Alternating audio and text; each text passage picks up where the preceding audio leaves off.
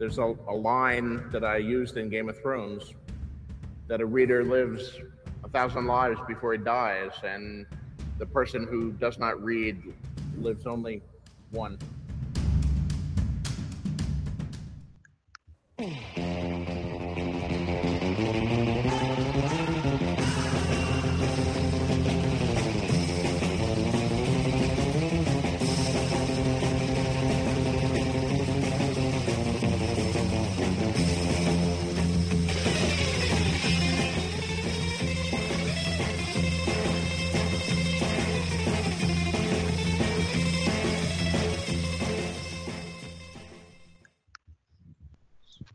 வணக்கம் மக்களே, நான் உங்க மார்கென்றி பேசுறேன்.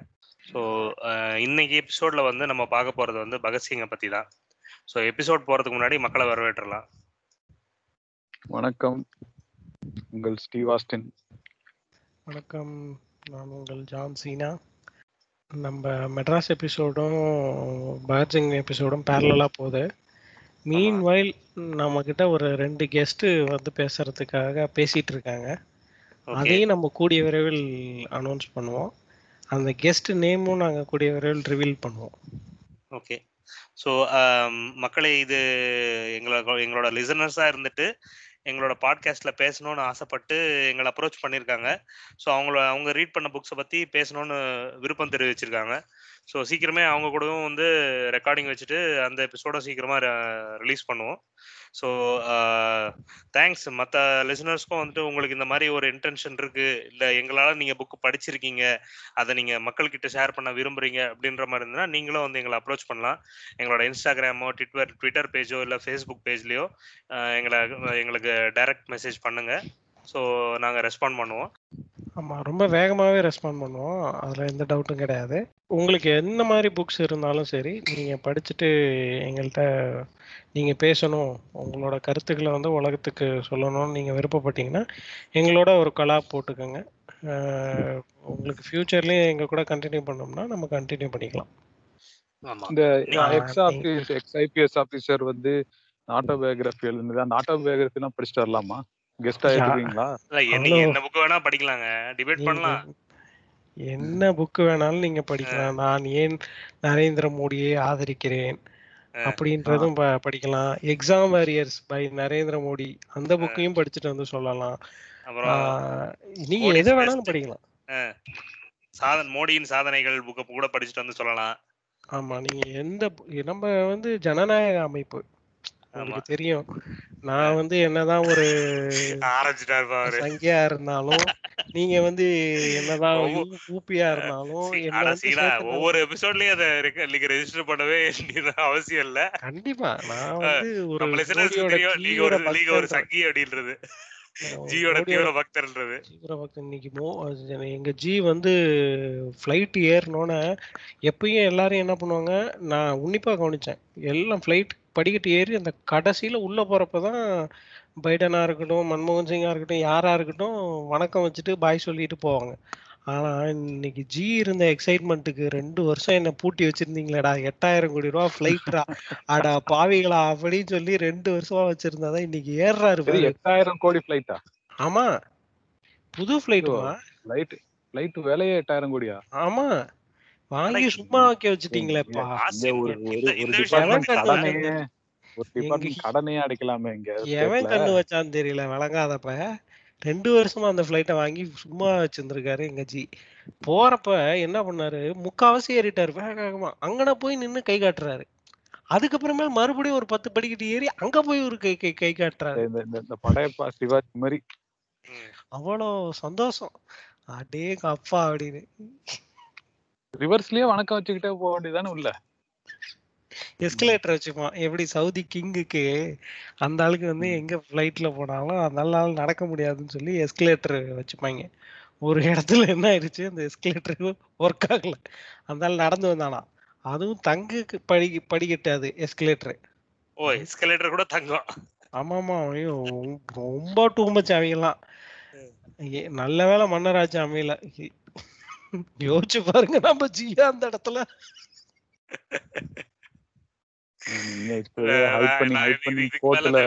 ஒன்றரை லட்சம் ரூபா கோட்டு, ஒன்றரை லட்சம் ரூபா பேனா, ரெண்டு லட்சம் ரூபா கண்ணாடி. ஒரு ஏழை தாயின் மகன் மேல நீங்க வஞ்சம் காட்டுறீங்க. அவரு எவ்வளவு கஷ்டப்பட்டு போடக்கூடாதா? ஏறக்கூடாதா? நீங்க மட்டும் தான் ஏறணுமா? எம்ஏஎம் பொலிட்டிக்கல் சயின்ஸ் படிச்சு நாட்டுக்காக ஏழு வருஷம் அவரோட உசுரை கொடுத்து படிச்சு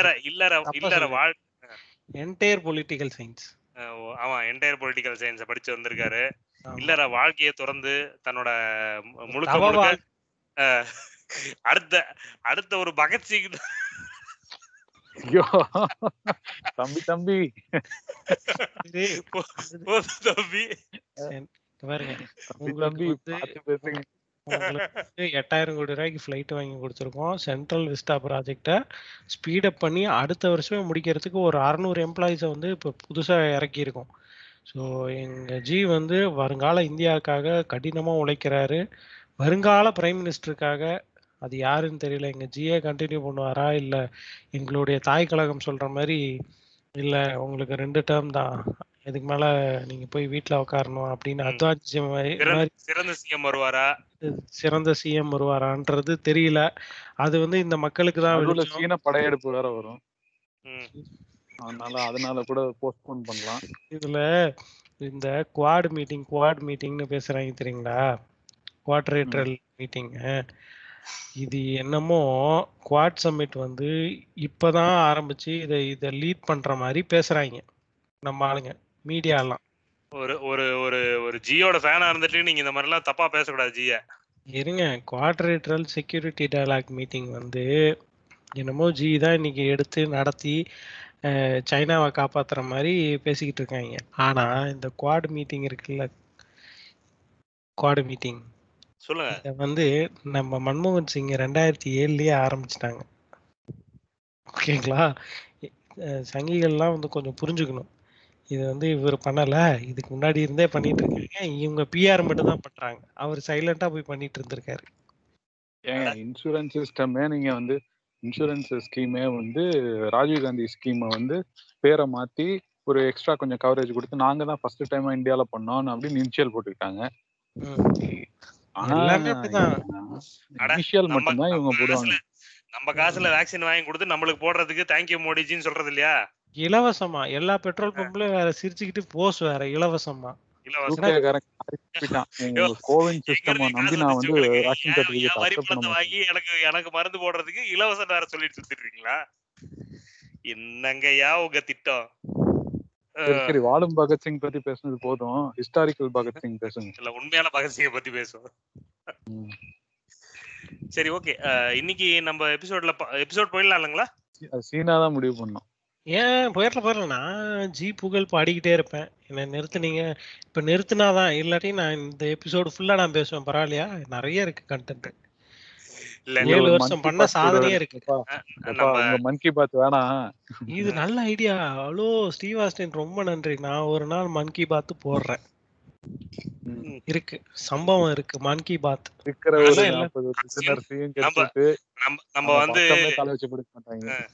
நம்ம வந்து இரும்பு தோட்டத்தின் கரும்பு மனிதன மாதிரி நம்மளும் வெளிநடப்பு செஞ்சிடலாம் அந்த எபிசோடுக்கு. மன் கி பாத் போட்டு வர இருபது லட்சம் கால் பண்ணல தனியா ஒரு பாட்காஸ்ட் வச்சுக்க, தனியா போயா நம்ம விரட்டி விட்டுருவோம். நம்ம ஏன் வீட்டுல போகணும்? சரிதா, அதுவும் சரிதா. சரி, ஓகே மக்களே, நம்ம இன்னைக்கு எபிசோட் போயிடலாம். இன்னைக்கு எபிசோட்ல வந்துட்டு நம்ம பகத்சிங்கோட ஃபர்ஸ்ட் எபிசோட் பேசியிருந்தோம். பகத்சிங்கை பத்தி இன்ட்ரோடக்ஷன் கொடுத்துருந்தோம். அண்ட் அவரோட வெரி ஃபேமஸ் ரைட்டிங்கான why I am an atheist அப்படிங்கிற லெட்டரை வந்து அதை பத்தியும் பேசியிருந்தோம். இன்னைக்கு எபிசோட்ல பாத்தீங்கன்னா நம்ம வந்து ரெண்டு ரெண்டு அவர் எழுதின ரெண்டு லெட்டர் பார்க்க போறோம். ஒன்னு வந்து letter to Shahid Sukhdev, and இன்னொரு லெட்டர் பார்த்தீங்கன்னா I would not defend myself. இந்த ஃபர்ஸ்ட் லெட்டர் வந்து ஷாஹித் சுக்தேவ்னு அவருக்கு அவர் வந்து இப்போ அவர் மேலே ஷாஹித் சுக்தேவ் வச்ச விமர்சனங்களுக்கு விமர்சனங்களுக்கு ஒரு ரிப்ளை மாதிரி பேசியிருப்பாரு. இன்னொன்று வந்து I would not defend my செல்ஃபுங்கிற ஒரு லெட்டரை பார்த்தீங்கன்னா அவரோட தந்தைக்கு எழுதியிருப்பாரு. அந்த அவரோட தந்தை வந்து இப்போ அவரோட ஜெயில் டைம் நடந்துட்டு கேஸ் நடந்துட்டு இருக்கிறப்போ ட்ரிபியூனலுக்கு வந்துட்டு அவர் அவங்க அப்பா வந்து ப்ளீட் பண்ணியிருப்பாரு. ஸோ என் பையன் இந்த தப்பு பண்ணலைன்ற மாதிரி ப்ளீட் பண்ணியிருப்பாரு. அதுக்கு ரிப்ளை அவர் அவங்க அப்பாவுக்கு வந்து ஒரு லெட்டர் எழுதுவார். ஸோ அந்த இந்த லெட்டர் தான் நம்ம இன்னைக்கு இந்த ரெண்டு லெட்டர் தான் நம்ம இன்னைக்கு பார்க்க போகிறோம். ஃபர்ஸ்ட் லெட்டராக நம்ம ஆக்சுவலாக இந்த புக்கில் பார்த்தீங்கன்னா அவங்க அப்பாவுக்கு எழுதின லெட்டர் செகண்ட் லெட்டராகவும் and letter to Shahid Sukhdev third லெட்டராகவும் இருக்கும். பட் அது வந்து இப்போ குரோனாலஜிக்கல் ஆர்டர் மீன்ஸ் டைம் லைனில் பார்த்தீங்கன்னா இந்த லெட்டர் தான் ஃபர்ஸ்ட் எழுதுனது. அது வந்து அவரோட கடைசி கால கட்ட கட்டத்தில் எழுதுனது. ஸோ இந்த லெட்டர் டு ஷாஹித் சுக்தேவ் பற்றி ஃபர்ஸ்ட் நம்ம படிச்சிருவோம். ஸோ இந்த லெட்டர் டு ஷாஹித் சுக்தேவ் வந்து என்ன அப்படிங்கிற மாதிரி இருந்தால் இப்போ இது வந்து இதோட பேக்ரவுண்டு இஷ்யூ மீன்ஸ் லெட்டர் இந்த புக்கில் பார்த்தீங்கன்னா அந்த நிகழ்வுலாம் இருக்காது. அதை நான் ரிசர்ச் பண்ணி தான் பார்த்தது அது. ஸோ ஷாஹித் சுக்தேவன்றவர் வந்துட்டு is also member of a national revolutionist party association. So என்ஆர்ஏன்னு இருக்கு இல்லையா, ஸோ அதில் அவரும் ஒரு மெம்பரு. ஸோ அந்த ஷாஹித் சுக்தேவ் வந்து இந்த மாதிரி இது இந்த பாம்பிங் பண்ணலாம் அப்படின்னு சொல்லிட்டு இந்த லெஜிஸ்லேட் சென்ட்ரல் லெஜிஸ்லேஷன் அசம்பிளியில் பாம்பிங் பண்ணலாம் அப்படின்னு பிளான் பண்ணுவாங்க இல்லையா. ஸோ ரெண்டு பேர் பண்ணியிருப்பாங்க, எஸ்கே தத் அண்ட் இவர் பகத்சிங் பண்ணியிருப்பாரு அப்படின்னு சொல்லி லாஸ்ட் எபிசோட்ல பேசணும் இல்லையா. ஸோ அந்த பாம்பிங் பண்றதுக்கு முன்னாடி இவங்க பிளான் பண்ணும்போது என்ஆர்ஏல வந்துட்டு ஷாஹித் சுக்தேவ் வந்து நீலாம் பாம்பிங் பண்ண மாட்ட, அதாவது பகத்சிங் கிட்ட சொல்றாரு, நீலாம் பாம்பிங் பண்ண மாட்ட, அந்த பொண்ணை சைட் அடிக்கிறல்ல நீ, அதனால அந்த பொண்ணுக்காக பயப்படுற நீ, உனக்கெல்லாம் அவ்வளோ தெம்பு இல்லை அப்படிங்கிற மாதிரிலாம் வந்து விமர்சனம் பண்ணியிருப்பாரு. ஸோ அது அதுக்கு ஒரு ரிப்ளையாவே தான் இந்த ஒரு லெட்டர் எழுதியிருப்பாரு பகத்சிங் வந்து ஷாஹித் சுக்தேவுக்கு. அந்த ஒரு இந்த ஒரு லெட்டர் எழுதியிருப்பாரு இவர். எப்போ இந்த லெட்டர் வந்துட்டு முன்னக முன்னாடியே எழுதிருவாரு. பட் அவர் அரெஸ்ட் ஆன டைமுக்கு அப்புறமா தான் அவர்கிட்ட கொடுக்கணும் அப்படிங்கிற மாதிரி சொல்லி வச்சுட்டு கொடுப்பாரு. ஸோ ஒரு இன்னொரு மியூச்சுவல் ஃப்ரெண்டுக்கு அதை கொடுத்துட்டு நான் என்ன அரெஸ்ட் ஆனதுக்கு அப்புறமா ஒரு வாரம் கழிச்சு அவருக்கு அந்த ஷாஹித் சுக்தேவுக்கு அந்த லெட்டர் கொடுங்க அப்படின்ற மாதிரி சொல்லியிருப்பாரு. ஸோ அது லெட்டர்ல என்னன்ற என்ன சொல்லியிருக்கான்றத பாத்துடலாம். நம்ம சுக்தேவ் அட்ரஸ் பண்ணது ஒரு சின்ன சந்தேகம். ஆஹ் சொல்லுங்க. இப்போ வந்து யாருக்கும் ப்ரூவ் பண்ண ட்ரை பண்றதுனால நீ இதை பண்ண மாட்டே இல்ல இதை பண்ண போறாங்கிற மாதிரி சொல்லியிருக்காங்கல்ல. இல்ல நீ நீ வந்து உலக ஆசைகளுக்கு அடிமை அடிமைப்பட்டுட்டன்ற மாதிரி கமெண்ட் பண்ணாருன்னு வச்சுக்கீங்களேன். அப்ப அவங்க பர்சனல் லைஃப்குள்ள வந்து யாரையோ பர்டிகுலரா ஒரு பர்சனை வச்சு சொல்லியிருக்காங்களா? இப்போ பகத்சிங் வந்துட்டு பகத்சிங் அப்போ வந்து அவருக்கு ரொம்ப சின்ன வயசு தான் இல்லையா. ஸோ பதினெட்டு பத்தொன்பது வயசு இருபது வயசு அந்த டைம்ல தான் இல்லையா. அவர் இருபத்தி மூணு வயசுல இறந்து போனாரு. ஸோ இந்த குண்டுவெடிப்பு நடந்தப்போ இருபது இருபத்தோரு வயசு அந்த அந்த ரேஞ்சில தான் இருக்கும். ஸோ இருபத்தோரு வயசுல வந்துட்டு ப பசங்களுக்கு வந்துட்டு இந்த இளம் காதல் அப்படிங்கிறது இருக்கும் இல்லையா. ஸோ காலேஜ் படிச்சு அதாவது பத்தொன்பது வயசுல காலேஜ் முடிச்சுட்டு அதுக்கப்புறமா யாரோ ஒருத்தவங்க இருந்தாங்களா ஸ்பெசிஃபிக்கான்னு கேட்குறேன். அந்த அந்த ஒருத்தவங்களை பத்தி ஸ்பெசிஃபிக்கா நமக்கு இந்த டீட்டெயிலும் கொடுக்கல. எந்த ஒரு நான் ரிசர்ச் பண்ணதுலயும் அந்த பர்டிகுலர் லே மீன்ஸ் அவர் யாரை பார்த்தாரு அப்படிங்கிற ஒரு டீட்டெயில பத்தி அதுல இல்ல. நான் சர்ச் பண்ணி பார்த்தேன், நான் ரிசர்ச் பண்ணி பார்த்ததுல அது கண்டுபிடிக்க முடியல. சரி சரி ஓகே. இந்த பர்டிகுலர் லெட்டர்லயே பத்தி பாத்தீங்கன்னா அந்த ஸ்பெசிபிக் பர்சனை பத்தி சொல்லியிருக்க மாட்டாரு. பட் ஜென்ரலா லவ் பத்தியோ இல்ல லவ் பண்ற பெண்களை பத்தியோ அப்படி ஜெனரலைஸ்டா தான் ரிப்ளை பண்ணிருப்பாரு எழுதியிருப்பாரு லெட்டர். ஓகே. ஸோ அவர் அவருக்கு அட்ரஸ் பண்றதே பாத்தீங்கன்னா டியர் பிரதர் வந்து அட்ரஸ் பண்றாரு. ஷாஹித் சுக்தேவை தன்னோட சொந்த அண்ணனாவே பாவிச்சுதான் வந்துட்டு அவரு இந்த லெட்டர் எழுதியிருக்காரு. ஸோ அவர் என்ன சொல்றாருன்னா இந்த பட்ட இந்த லெட்டர் நீங்க படிக்கும்போது நான் ரொம்ப தூரம் போயிருப்பேன். அந்த அந்த ஒரு ஜேர்னிக்கு நான் தயாராகி தான் போயிட்டு இருக்கேன். டெஸ்பைட் இந்த உலகத்துல இருக்கிற எல்லா நல்ல விஷயங்களுக்கும் இதுவும் மீன்ஸ் என்ன அருமையான நினைவுகளும் இருந்தும் இந்த ஒரு கடிமான கடினமான பயணத்துக்கு நான் போறதுக்கு ரெடியாகி தான் போயிட்டு இருக்கேன். பட் எனக்கு இப்போ வரைக்கும் ஒரு உறுத்துற விஷயம் என்னன்னா என்னோட சொந்த அண்ணனா இருக்கிற நீங்களே வந்துட்டு என்ன ஒரு வெரி சீரியஸ் சார்ஜ் என் மேல மீன்ஸ் வெரி ரொம்ப கடூரமான கடுமையான குற்றம் சாட்டியிருக்கீங்க. அது வந்து என்னன்னா என்னோட வீக்னஸ் என்னோட இயலாமை அப்படிங்கிற மாதிரி வந்து அதாவது இப்போ நீ இந்த காதல் வயப்பட்டதுனால தான் உன்னா உன்னால உனக்கு உனக்கு ஒரு போர்க்குணம் இல்லை அப்படிங்கிற மாதிரி சொல்லாரு சொல்லியிருக்காரு இல்லையா. அதை தான் அந்த அந்த இடத்துல வந்து சார்ஜ் ஆஃப் வீக்னஸ் அப்படின்ற மாதிரி சுட்டி காட்டுறாரு.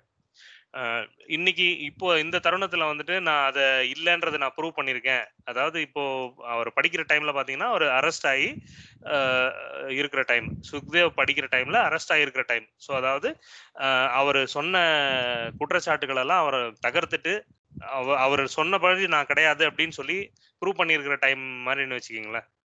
ஸோ அவர் என்ன சொல்ல வர்றாருன்னா, இது வந்து நீங்க சொன்ன குற்றச்சாட்டு இப்போ ஒன்றும் கிடையாது, ஒரு மிஸ் அண்டர்ஸ்டாண்டிங்கிற மாதிரி தான் நான் பார்க்குறேன். ஸோ என்னோட வெளிப்படைத்தன்மையும் கன்ஃபெஷன்ஸையும் நீங்கள் வந்துட்டு ஒரு வீக்னஸாக, அதாவது நான் உங்ககிட்ட என்னோட பர்சனல் திங்ஸை ஷேர் பண்ணதை வந்து என்னோட வீக்னஸாக கருதிட்டீங்க. ஸோ அதை ஜஸ்ட் நான் உங்களுக்கு கிளாரிஃபை பண்ண விரும்புகிறேன்.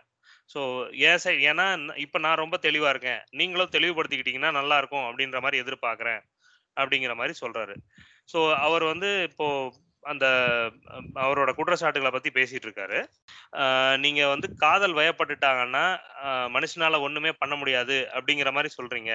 இப்போ என்ன எனக்கும் வந்துட்டு நானும் வந்து எனக்கும் வாழ்க்கையில் வந்து எண்ணங்கள், குறிக்கோள்கள், வாழ்க்கையில் என்ன பண்ணணுன்ற மாதிரி லட்சியங்கள் எல்லாமே இருந்தது. பட் ஒரு ஒரு டைம் ஆஃப் நீடு, அதாவது இது எல்லாத்தையுமே திறந்துட்டு ஒரு தியாகம், ஒரு போராட்டம் அப்படின்னு பண்ணணும் அப்படின்னு நினச்சான்னா கண் இது எல்லாத்தையுமே திறக்கிறவன் தான் வந்துட்டு இது உண்மையான ஆண்மகன் அப்படிங்கிற மாதிரி சொல்லியிருப்பாரு. அதாவது தேவை எப்போ போராடணும் அப்படின்ற ஒரு ரெக்குவயர்மெண்ட் வருதோ, அவனோட சொந்த ஆசைகளை, விருப்பு வெறுப்பு எல்லாத்தையுமே திறந்துட்டு உண்மையாக போராடுறவன் தான் இதில் பார்த்தீங்கன்னா ப்ரவுட் டு பி மேன்ன்ற மாதிரி தான் சொல்லியிருக்காரு இங்கிலீஷில். ஆக்சுவலாக அவரோட மோஸ்ட் ஆஃப் த லெட்டர்ஸ் பார்த்தீங்கன்னா பஞ்சாபியில் எழுதினது, அதை இங்கிலீஷில் டிரான்ஸ்லேட் பண்ணியிருக்காரு. இது அவரோடவே பர்செப்ஷனா இல்லை டிரான்ஸ்லேட் பண்ணவரோட பர்செப்ஷனான்னு தெரியல. ப்ரொவைட் மீன்ஸ் அவர் சொல்கிறதே வந்துட்டு அப்படி இதை துறக்கிறதுக்கு ரெடியாக இருக்கிறவன் தான் ஆண்மகன் அப்படிங்கிற மாதிரி தான் சொல்லியிருப்பாரு. ஆணாதிக்கம்ன்ற மாதிரி நமக்கு மேபி அந்த மாதிரி தோணலாம், பட் லெட்டர் லெட்டரில் அப்படி தான் எழுதியிருக்கு. ஸோ நான் அதை அப்படியே சொல்லிடுறேன். மீன்ஸ் லெட்டர் எழுதுன டைமும் இப்போ அவர் படிக்கிற டைமும் வித்தியாசம் இல்லையா? ஸோ அதில் வந்து என்ன சொல்ல வர்றேன்னா, ஃப்யூச்சரில் வந்துட்டு நீங்களே அதை புரிஞ்சுக்குவீங்க. நான் நானும் அப்படிப்பட்ட ஆள் தான், தேவைன்னு வந்தாட்டேன் எல்லாத்தையுமே திறந்துட்டு நான் போராட்டத்துக்காக தான் இது பண்ணுவேன் அப்படிங்கிற மாதிரி நீங்கள் புரிஞ்சுக்குவீங்க அப்படிங்கிற மாதிரி சொல்கிறாரு. ஸோ இந்த ஒரு கேள்விக்கு வந்துட்டு இப்போ நீங்கள் ஒரு அடிக்கடி விமர்சனம் வச்சுட்ருக்கீங்க, காதல் வந்துட்டு யாருக்கு யாருக்கு பயன்பட்டுருக்கு இது வரைக்கும், காதல்னால எவனாச்சும் ஒருத்தனாச்சும் உருப்பட்டுருக்கானா அப்படிங்கிற மாதிரி நிறைய தடவை பேசியிருக்கீங்க. அதுக்கான பதில் நான் சொல்கிறேன். மசினி அப்படிங்கிற ஒரு பொலிட்டீஷியன் அவர். ஸோ அவர் வந்துட்டு இட்டாலியனோட இண்டிபெண்டன்ஸ்க்காக போராடி ஆர்மியே எடுத்து கொண்டு போயிட்டு சண்டை போட்டு ஃபர்ஸ்ட் டைம் பயங்கரமான டிஃபீட் ஆகி அதில் நிறைய பேர் இறந்து போய் சோர்வடைஞ்சி அவரோட குறுகு மீன்ஸ் அவர் தன்னோட நம்பிக்கையெல்லாம் இழந்த சமயத்தில் பார்த்தீங்கன்னா அவரோட காதலி தான் வந்து அவங்களுக்கு அவருக்கு வந்து மேலும் அவரோட போராட்ட குணத்தையோ தன் நாட்டை வந்து கைப்பற்றணுன்ற ஒரு ஒரு இதையோ வந்துட்டு சொல்லியிருப்பாங்க. ஸோ இந்த மாதிரி இருக்கிற காதல்களும் வந்துட்டு ஒருத்தனை நொந்து போயிருக்கிறவனுக்கு ஒரு ஒரு ஆறுதலாவோ ஒரு சப்போர்ட்டாவோ இருக்கிற மாதிரி காதலும் இருக்கு. ஸோ இந்த மாதிரி காதல்கள்லாம் வந்துட்டு பார்த்தீங்கன்னா உண்மையான காதல் வந்துட்டு இப்படி தான் நடக்கும். ஸோ இந்த மாதிரி காதல் வந்துட்டு ஒரு அனிமல் பேஷன்ற மாதிரி இல்லாமல் ஒரு ஜெ ஜென்யூன் லவ் அந்த மாதிரி வந்து இருக்கும். ஸோ அந்த மாதிரி ஜென்யூன் லவ் இருக்கிற எல்லாருமே அந்த மாதிரி ஒரு ஸ்ட்ராங்கான லேடிஸும் வந்துட்டு இருக்காங்க. ஸோ அந்த மாதிரி மக்களும் வந்துட்டு நம்மளோட இன்னர் ஸ்ட்ரென்த்தை வந்துட்டு வெளிக்கொண்டு வர்றதுக்கான காரணமாகவும் வந்துட்டு லேடிஸ் இருந்திருக்காங்க. ஸோ இதனால நீங்கள் சொல்கிற மாதிரி ஜென்ரலைஸ் பண்ண முடியாது அதை அப்படின்னு சொல்லிட்டு சொல்ல வர்றாரு. ஸோ அவர் சொல்ல வர்றது என்னன்னா, லவ் வந்துட்டு ஹியூமன் வீக்னஸ்ன்ற மாதிரி கிடையாது. ஸோ இது வந்து at at the toughest time பார்த்தீங்கன்னா அந்த ஒரு போராடுறவனுக்கு வந்துட்டு அது ஒரு ஒரு பிக்கஸ்ட் ஸ்ட்ரென்த்தாக இருக்கும் அப்படிங்கிற மாதிரி சொல்ல வர்றாரு. ஸோ இதுதான் இந்த இந்த பர்டிகுலர் லெட்டரில் வந்துட்டு அவர் அவரோட குற்றச்சாட்டு எல்லாமே வந்து இப்படி தான் தகர் த தகர்க்க விரும்புகிறார். ஸோ இந்த மாதிரி நீங்கள் வந்துட்டு மக்களை வந்துட்டு சப்போர்ட் பண்ணுமே தவிர, ஸோ ஒருத்தனை வந்துட்டு குத்துனீங்க அப்படிங்கிற மாதிரி இருந்ததுன்னா அவன் வந்துட்டு உங்களை இது சின்ஸ் இவரே வந்துட்டு அந்த மாதிரி குற்றம் சாட்டப்பட்டதுனால அவர் சொல்லுவார். ஸோ அடுத்தவனை வந்து ஜட்ஜ் பண்ணுறதுக்கு முன்னாடி அவன் அவனோட மனநிலையில் என்னன்றது புரிஞ்சுக்கணும், அவன் உண்மையானவே அப்படிப்பட்டவனா இருக்கு இருக்கிறான் அப்படின்றத பார்த்துக்கணும், ஸ்டீரியோ டைப் பண்ணக்கூடாது அப்படிங்கிற மாதிரி சிம்பிளாக சொல்லி முடிச்சிருப்பாரு. ஸோ கடைசியாக வந்து அவர் என்ன சொல்லுவாருன்னா, நான் என்னோட கான்சியன்ஸை வந்து கிளியராக வச்சுருக்கேன், நீங்களும் கிளியர் பண்ணிக்கிட்டா நான் பெட்டராக இருக்கும் அப்படிங்கிற மாதிரி சொல்லியிருப்பாரு. ஸோ இப்படிதான் இந்த லெட்டர் வந்து அவர் முடிக்கிறாரு. அது இப்போ அவரு தெரிஞ்சவரு ஒரு வெல்விஷருங்கிறதுனால கொஞ்சம் டீசெண்டா பதில் சொல்லியிருக்காரு இல்லையா? ஆமா ஆமா. அதாவது இப்போ ஷாஹித் சுக்தேவ் பாத்தீங்கன்னா சுக்தேவும் சேர்த்துதான் வந்து தூக்குல போட்டிருக்காங்க. ஸோ மூணு பேர் தூக்குல போட்டதுல பகத்சிங்கோட தூக்குல போட்டது பாத்தீங்கன்னா சுக்தேவும் தூக்குல போட்டிருக்காங்க. ஸோ பட் இது எழுதுனது ஒரு சமயம், ஒரு தண்டனை நிறைவேற்றினது ஒரு சமயம். பட் அவர் வந்து அவர் பேசின அசம்ஷன்ஸ், அவரோட பேசின குற்றச்சாட்டுகள் எல்லாத்துக்குமே வந்துட்டு நான் அவர் சைடில் தெளிவுபடுத்தணுன்றதுக்காக பர்சனல் ரிலேஷன்ஸை பற்றியும் அவரோட ஒப்பீனியனையும் வந்துட்டு உலகத்துக்கு ஷேர் பண்ணுறாரு. நம்ம கார்ல் மார்க்ஸ் பற்றி ஒரு இதில் பேசியிருப்போம். அவ்வளோ கஷ்டத்துலையும் ஒரு ஒரு சோஷியல் காஸ், ஒரு ஒரு சித்தாந்தத்துக்காக வந்து குடும்பத்தையே பிரிஞ்சு அகதியா ஓடி கைதியா இருந்தவங்களையும் கடைசி கார்ல் மார்க்ஸ் பத்தியா கார்ல் மார்க்ஸ் கார்ல் மார்க்ஸோட வைஃப் தான் Jenny Jenny Marx Jenny letter letters எபிசோட்ல பேசணும். அவரு ஆமா அவரு வந்து அகதியா இருந்தாரு, அப்புறம் வந்து நாடு கடத்தப்பட்டாரு, அப்புறம் இந்த மாதிரி நிறைய விஷயங்கள் இருந்து. ஆனா ஜெனி கடைசி வரைக்கும் கைவிடல, அதாவது ஸ்ட்ராங்கா தான் இருந்தாங்க. அவரோட ரெண்டு பேருமே ரெண்டு பேருமே சின்ன வயசுல வந்து அவங்க அவங்க பேசிக்கிட்டதே வந்து இந்த சோஷியலிசம் ரிலேட்டட் டாபிக்ஸ் தான் பேசிக்குவாங்க அப்படிங்கிற மாதிரி எழுதிருப்பாங்க. அவங்க ஒத்து போனதே அதுலதான் அப்படிங்கிற மாதிரி சிங்க் ஆனது.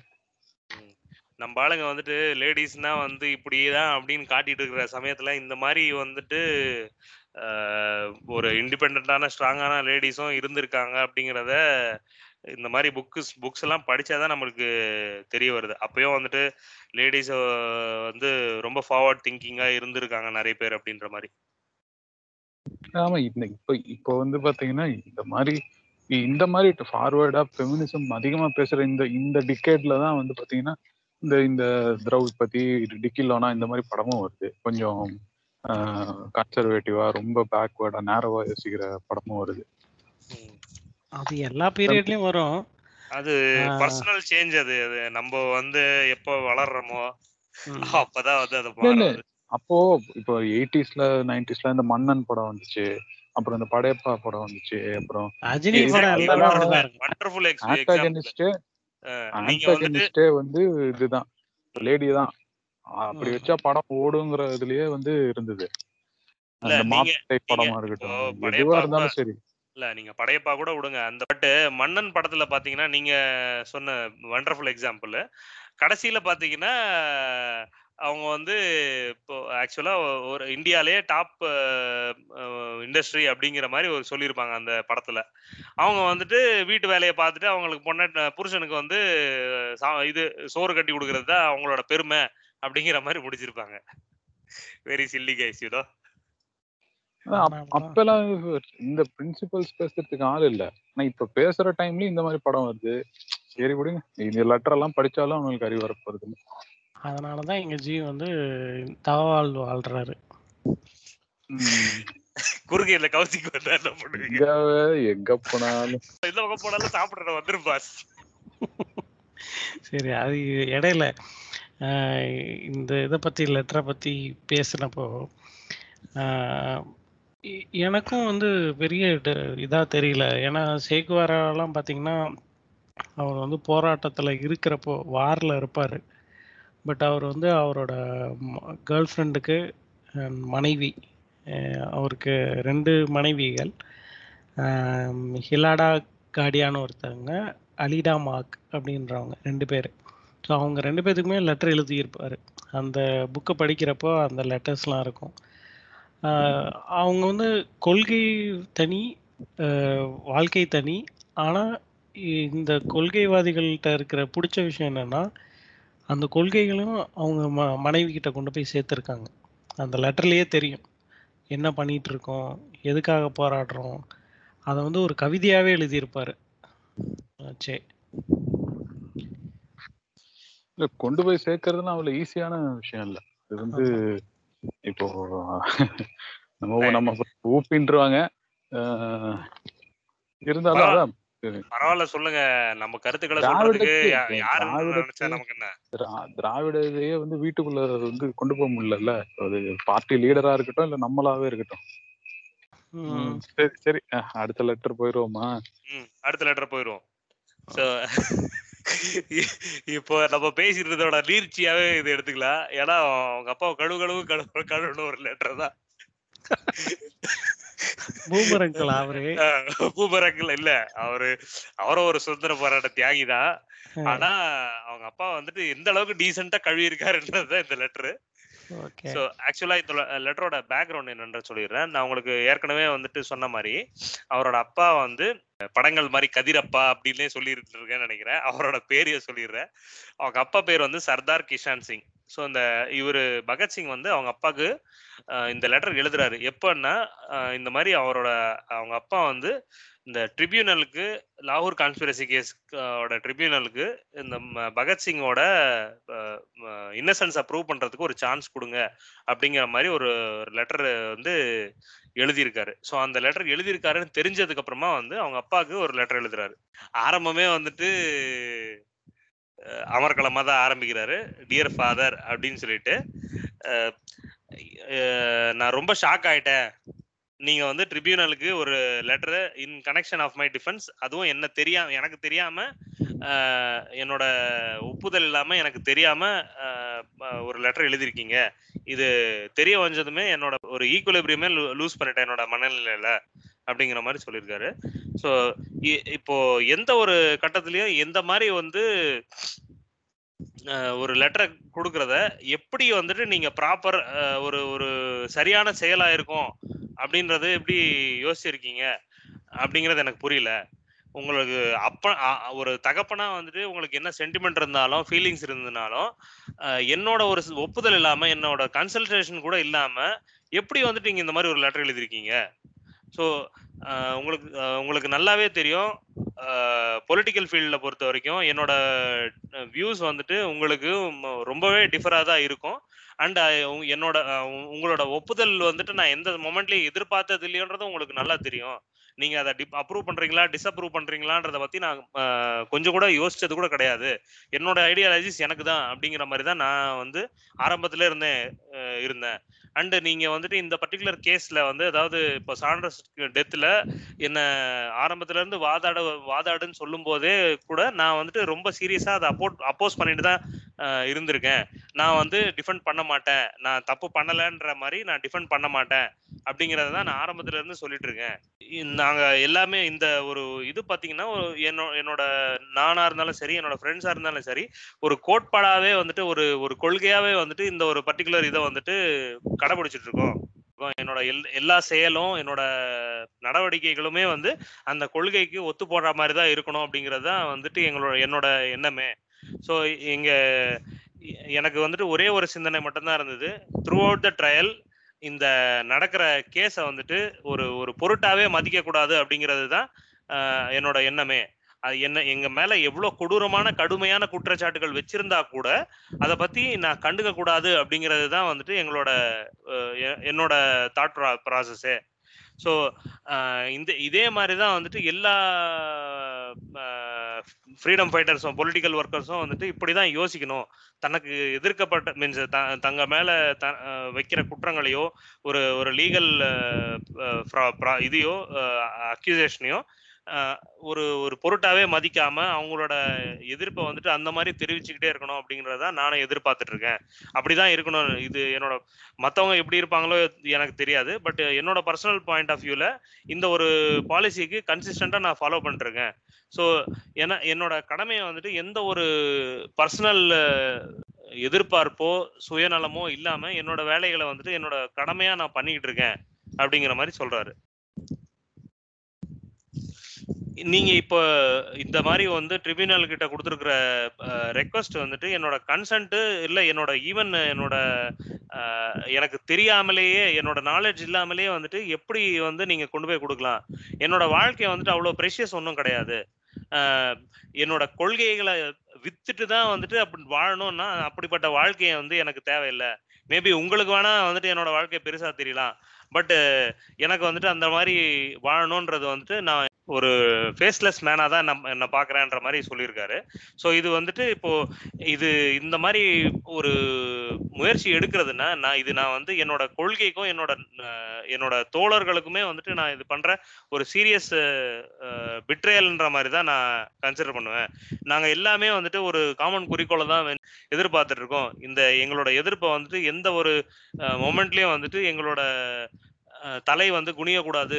எங்களோட நாங்கள் பண்ண காரியம் வந்துட்டு எங்களோட போராட்டத்தை தெரிவிக்கிறதுக்காக இருக்கணும் அப்படிங்கிறதுக்காக தான் வந்துட்டு பண்ணிட்டு இருக்கேன் அப்படின்றத நாங்கள் எந்த மொமெண்ட்லேயும் வந்துட்டு இந்த கொள்கையிலேருந்து விடுபடக்கூடாது, வேறுபடக்கூடாது அப்படின்றதுக்காக தான் எல்லா நடவடிக்கைகளும் அது அதே மாதிரி தான் பண்ணிட்டு இருக்கோம். இப்போ நீங்கள் பண்ண காரியம் வந்துட்டு எனக்கு முதுகில் குத்துன மாதிரி தான் இருக்குது. ஸோ இதே வந்து இப்போ வேற யாரோ பண்ணியிருந்தாங்கன்னா கண்டிப்பா அதை வந்துட்டு ஒரு பெரிய துரோகமா தான் பார்த்துருப்பேனே தவிர உங்க கேஸ்ல நீங்க தகப்பனா இருந்துட்டீங்க அப்படிங்கிறதுனால இதை வந்துட்டு நான் உங்களோட ஒரு வீக்னஸா தான் பாக்குறேன். நீங்களே வந்துட்டு ஒரு ஒரு மிகச்சிறந்த ஃப்ரீடம் ஃபைட்டர்.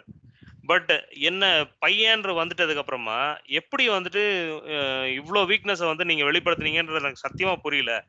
எப்படி வந்துட்டு உங்களால இத்தனை நாள் போராட்டத்தை விடுபட்டுட்டு ஒரு பையன் உனக்கு உங்களோட பையனுக்கு இந்த மாதிரி ஒரு சிச்சுவேஷன் வந்ததுனால எப்படி உங்களோட கொள்கையில இருந்து வேறுபட்டு உங்களோட வீக்னஸ் அப்படி காட்டியிருக்கீங்கன்றது எனக்கு புரியல.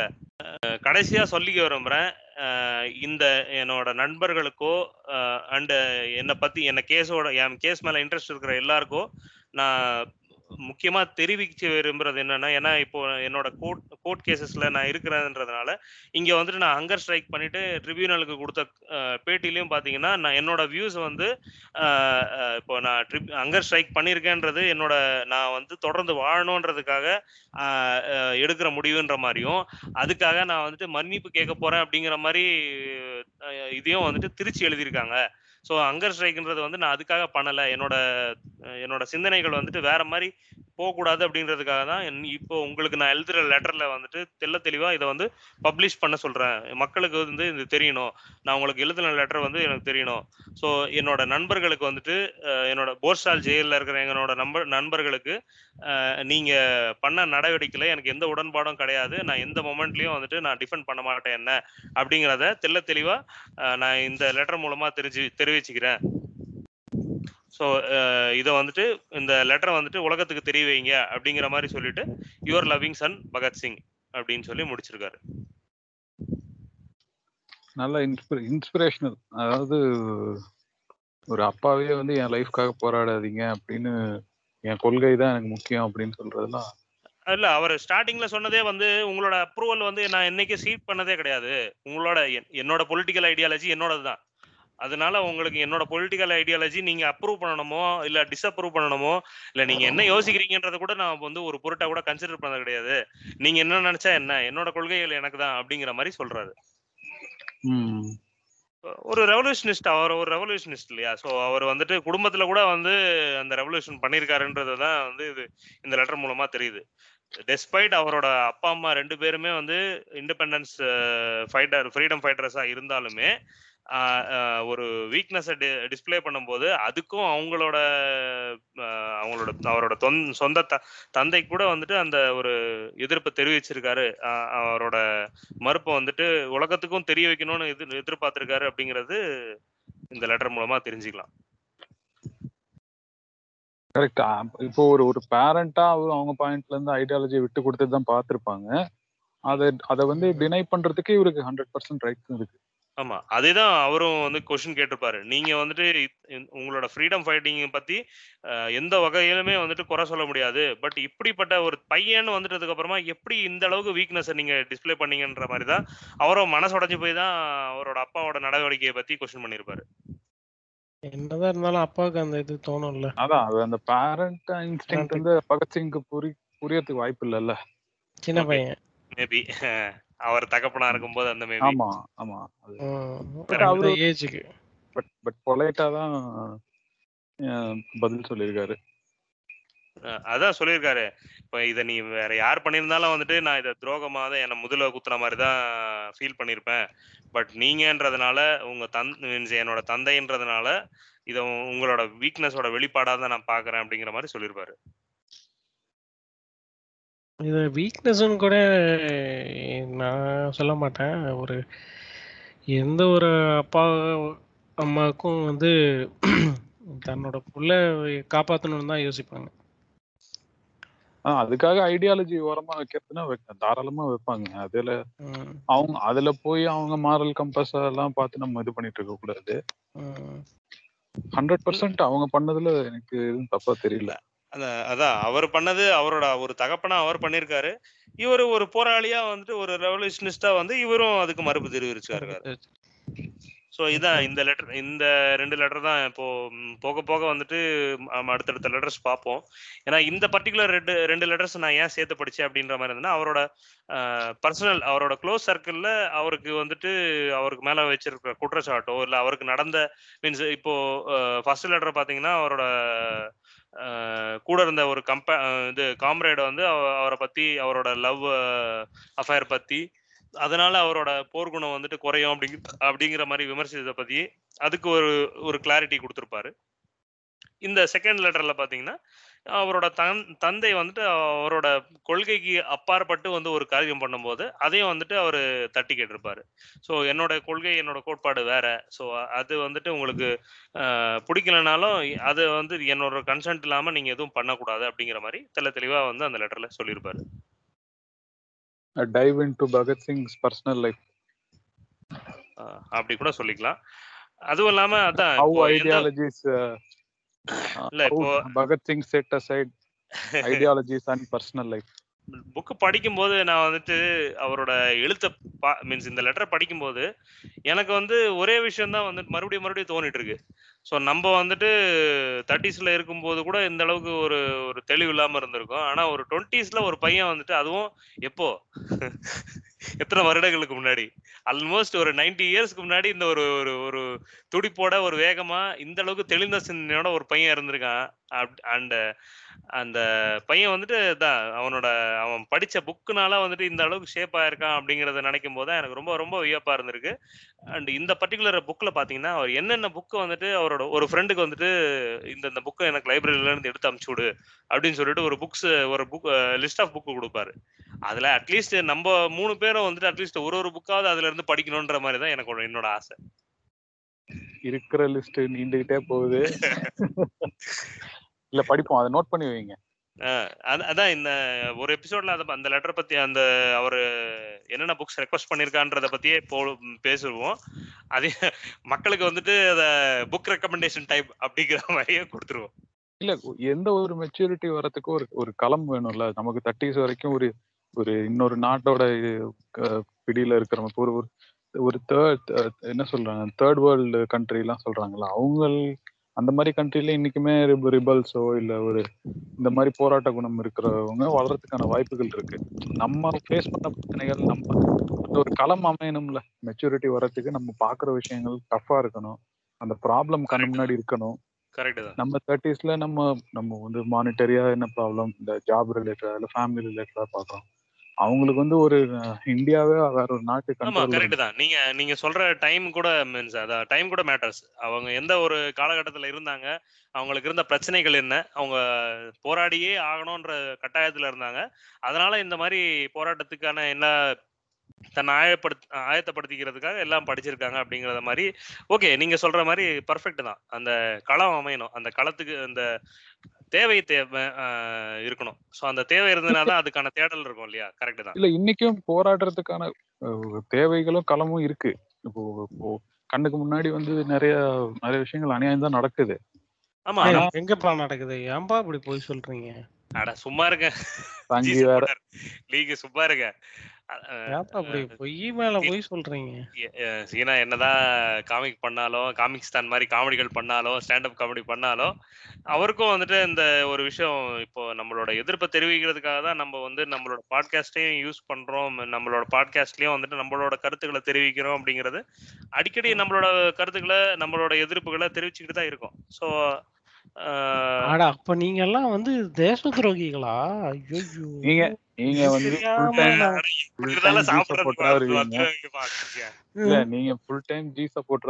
நாங்க ஒரு நாள் ஊபியா வருவோம், ஒரு நாள் பகத்சிங் சப்போர்ட்டரா வருவோம், ஒரு நாள் கார்ல் மார்க்ஸ் சப்போர்ட்டரா வருவோம்.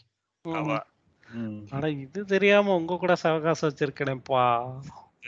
திராவிடியாக்களோட கோச்சிட்டு வெளிநடப்பு செஞ்சிருங்க. சகவாசம் சகவாசத்தை நிறுத்துங்க. எங்களுக்கு வெக்கம் மானம் சூடு சரணம் அதெல்லாம் கிடையாது, நாங்க இருப்போம். பகத்சிங் எபிசோடு ரொம்ப ஷார்ட்டாக தான் இருக்கும். ஏன்னா அவரோட லெட்டர்ஸ் வந்து இது டோட்டலாகவே வந்து ஒரு ஹண்ட்ரட் பேஜ் புக்கு தான். ஸோ ஆமாம், ஆமா. ஸோ என்னதான் லைஃப் ஷார்ட்டா இருந்தாலும் அவர் அவரை பத்தி அஹ், ஏன்னா நம்ம லாஸ்ட் போஸ்ட் பாத்தீங்கன்னா நம்- நம்ம வடக்கு நண்பர்கள் நிறைய பேர் வந்துட்டு அதுக்கு லைக் பண்ணியிருந்தாங்க. நம்ம என்ன கண்டென்ட் பேசுறோம், எதுக்காக அதை போஸ்ட் போட்டிருக்கோன்றதையே பார்க்காம வந்துட்டு பண்ணியிருக்காங்க. பட் இருந்தாலும் வந்து ஒரு பாராட்ட விஷயம் வேண்டிய விஷயமா தான் நான் அதை பார்த்தேன் நான். ஏன்னா வந்து பகத்சிங் வந்துட்டு எந்த ஜாதி சாயலுமோ எதுவும் பூசலன்ற மாதிரி தான் நினைக்கிறேன் என்னமோ. அஹ், சீனா இல்ல, கரெக்ட். அவங்களுக்காக சீனா வந்து சப்டைட்டில் போடுவாரு. ஓடெல்லாம் முடியாது. பகத்சிங்கும் வந்து நெருப்பு மாதிரி தான், போட்டிங்கன்னா அது சுற்றும். அம்பேத்கரை நீங்கள் வந்து காவி சாயம் பூசலாம், ஏன்னா அம்பேத்கரை யாரும் முழு- அ- அம்பேத்கர் வந்து வேற லீக்ல பேசிட்டு இருந்திருக்காரு. ஓகே அவர் வந்து சம்பவம் எல்லாம் செஞ்சுட்டு போயிட்டாரு. கான்ஸ்டியூஷனை தொட்டா வெறித்தனமா ஷாக் அடிக்கும் தெரியும் ச- இவனுங்களுக்கு, அதனால அதை தொட மாட்டாங்க. ஆனா அம்பேத்கர் அஸ் அம்பேத்கரை வந்து அம்பேத்கர்ன்ற பேரே வந்து பிராமண பேரு அப்படின்னு உல்டா உ- கதையெல்லாம் சொல்லி அவரை வந்து காவி சாயம் பூசுவாங்க. எங்களுக்கும் பெரியாரையும் எ- எங்களுக்கு பகத்சிங்கையும் தொட எங்களுக்கும் முடியாது. பெரியாரை பிடிக்கும் பிரான்ஸ், எங்களுக்கும் காமராஜரை பிடிக்கும் பிரான்ஸ், பெரியாரெல்லாம் எங்களுக்கு கை வச்சு ஏன் கை வைக்க மாட்டேன்றாங்க, பயம் வச்சா ஏதோ ஷாக்கு வெறித்தனமா அடிக்கும்னு தெரியும், அதனாலதான் என்ன வைக்க மாட்டாங்க. என்ன ஷாக் அடிக்குது சமூக இல்ல, இது சமூக என்ன ஷாக் நீதினாலே அடிக்குதுன்னு நாங்கள் கேக்குறேன் நானு. இல்ல வரவேற்கிறோம் பிரான்ஸ். இல்ல இருங்க பிரான்ஸ், இது ம். என்ன ஷாக் அடிக்குது இப்போ? அந்த ஆள்- அந்த ஆள் ஒருத்தன் போய் காவி வேஷ்டி கட்டிட்டு போய் பெரியாருக்கு மரியாதை செலுத்திருக்கான். கட்சி வந்து அண்ணா திராவிட முன்னேற்ற கழகம். அந்த மாதிரி கட்சிக்கு வந்து கொள்கை கூட கிடையாது, அது அதை அது வெறும் அதை கட்சியே பத்தி கிடையாது. இங்க பாருங்க, அது அது தொ- கட்சியே கிடையாது. தொடவே முடியாது நீங்களா? அ- அந்த ஆள் பேச- நினைவிடத்துக்கு ஒருத்தன் காவி கட்டிட்டு போறான். என்ன ஏப்பா என்ன திருவள்ளுவர் இது? திருவள்ளுவருக்கே காவி போட்டாங்கதான்ப்பா, அதுக்காக திருவள்ளுவர் இல்ல, வந்துட்டு அஹ், அப்படி ஆயிடுவாரா? ஆ, அப்படி ஆக முடியாது. க- பெரியார் அச அச பெரியாரோட கருத்துக்களையோ பெரியாரையே நீங்க உள்ள தூக்கிட்டு வரணும் அப்படின்னு நினைச்சீங்கன்னா முடியாது. ம் ஆனா அம்பேத்கரை தூக்கிட்டு வந்து அதுல நீல சங்கிகள் நிறைய இருக்குங்க. ஆனா அம்பேத்கர் பெரியாரை வந்து நீங்க உள்ள இழுக்கவே முடியாது, ஏன்னா பேசுற ஒவ்வொரு பேச்சும் பேசிட்டு போன சம்பவம் எல்லாம் பயங்கரம். ம் அதே மாதிரி தான் பகத்சிங்கும் பகத் எல்லாமே எழுதி மக்களுக்கு புரியும்படியா வச்சுட்டு போயிட்டாங்க, ம் அதான் பெ- பெரியது. இப்ப பெ- அ- அம்- இல்ல நீங்க அம்பேத்கரோட இந்த இந்த இப்போ அவர் முக்கியமா வந்து இந்த அவங்க அப்பாவுக்கு எழுதின லெட்டரை வந்து மக்களுக்கு தெரிவிக்கணும், இதை பப்ளிஷ் பண்ணுங்க அப்படின்னு சொல்லிட்டு சொல்லிட்டு போயிருக்காரு. ம், அது அதுதான் முக்கியம். நம்ம என்ன எழுதுறோம், நம்மளோட கோட்பாடுகள் என்ன, நம்ம கொள்கை என்ன அப்படிங்கிறத வந்து மக்களுக்கு வந்துட்டு படிக்கிற ஒரு ஒரு வாய்ப்பு கொடுக்கணும் இல்லையா? ஸோ அவங்களோட எண்ணங்கள் சிந்தனைகள் வந்துட்டு என்னன்றதை படிச்சுட்டு, இப்போ பெரியார் சொன்னது என்னன்னா, இப்போ ந- நான் சொன்னாலுமே யோசிக்காத, ந- நம்பாத, நீ சொன்னாலும் யோசிக்காத, ஸோ நீயா உனக்கு என்ன கரெக்டா படுதுன்றத யோசிச்சுட்டு அதை மட்டும் செய், இல்ல உனக்கு ஒப்புதல் இல்ல அப்படின்ற மாதிரி இருந்தா அதுக்கான விடையை தேடு, தேடுற வரைக்கும் அதை நீயா கன்வின்ஸ் ஆகுற வரைக்கும் யார் சொல்றதையும் கேட்காத அப்படிங்கிற மாதிரி தான் சொல்லியிருக்காரு. ஸோ இந்த பகத்சிங்கோட லெட்டர்ஸ் ரொம்ப ஷார்ட்டாக தான் இருக்கும். எபிசோட்ஸ் வந்து அஹ், நம்மளோட அதர் எபிசோட்ஸை விட இது ஒரு சின்ன எபிசோட்ஸ் மீன்ஸ் சின்ன இதுவாக தான் இருக்கும். எங்களோட பேசணும்னு விருப்பப்பட்டீங்கன்னா, எங்களோட உங்க நீங்க படிக்கிற புக்கை வந்து மக்களோட பகிர்ந்துக்கணும்னு விருப்பப்பட்டீங்கன்னா எங்களை காண்டாக்ட் பண்ணுங்க. நாங்கள் பாட்காஸ்ட் ஆரம்பிச்சதுக்கான காரணம் அஹ், நிறைய எபிசோட்ல சொல்லியிருக்கோம். பட் இருந்தாலும் இன்னொரு தடவை சொல்றேன், நாங்க பே பேசுறத கேட்டு ஒரு ஒருத்தங்களுக்காச்சும் வந்துட்டு அந்த உந்துதல் வந்து அவங்க புக்கு படிக்கணும் அப்படிங்கிறது தான் வந்துட்டு எங்களோட எண்ணம். ஸோ புக்கை இது புக்காக இருக்கணும்னு அவசியம் இல்லை, ஒரு ஆர்டிக்கலாக இருக்கலாம், ஒரு ஜேர்னலாக இருக்கலாம், பப்ளிஷ் பண்ண ஒரு மெட்டீரியல். ஸோ உண்மை அஹ், அதுக்காக நீங்கள் வந்து துக்ளக் படிச்சுட்டு வந்துட்டு நீங்கள் ஓ, பேசுகிறேன்னு ஓ, சொன்னோன்னா ஓ. நீங்க எந்த புக் வேணாலும் படிங்க, எக்ஸாம் வாரியர் கூட படிச்சுட்டு வாங்க, பேசலாம். சரி வாங்க படிச்சுட்டு வாங்க அ- பேசுவோம். படிச்சுட்டு வாங்க, அதான் நாங்க கேக்குறது. நீங்க எந்த புக் வேணாலும் படிங்க வாங்க, அது என்ன துக்ளக்கு துக்ளக் கூட படிச்சுட்டு வாங்க. கரெக்டு தான், துக்ளக் ஆமா. படிச்சதுனா தான் அதோட ஐடியாலஜி என்னன்றது நமக்கு தெரிய என்னன்றது வரும். தெரியும், அங்கேயும் அது அதுல பேசுவோம், விவாதிப்போம், அதுல ஆமாம் ஏதாவது தப்பு இருந்தா சொல்லுவோம், கருத்து கேளுங்க, ஆமா. நீங்க அத ஜனநாயக நம்ம முறையில. நம்ம ஏழையர் எபிசோட்லயும் படிச்சிருக்கோம்னு நினைக்கிறேன். கம்யூனிசம் வந்துட்டு பர்ஃபெக்டா படிச்சது கேபிட்டலிசம் தான், ம், அதனாலதான் வந்துட்டு அதை கம்யூனிசம் எப்படி டேக்கிள் பண்ணோன்ற மாதிரி வின் பண்ணியிருக்கானுங்க கம்யூனிசத்தை. ஆமா. ஸோ இன்னமும் வந்துட்டு அதை கம்யூனிசமே வந்துட்டு ஒரு மார்க்கெட்டிங் ஸ்ட்ராட்டஜியா பண்ணிட்டு அதையும் கேபிட்டலைஸ் பண்ணியிருக்கானுங்க அப்படிங்கிற மாதிரி படி பேசியிருக்கோம் நம்ம. ஆமா. சரி மக்களே, தொடர்ந்து கேட்போம், கதை பேசுவோம்.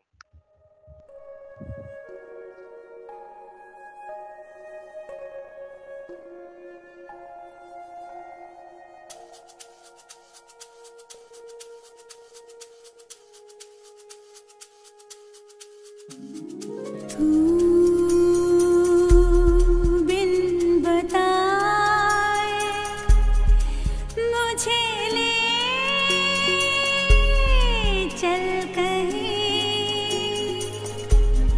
जहां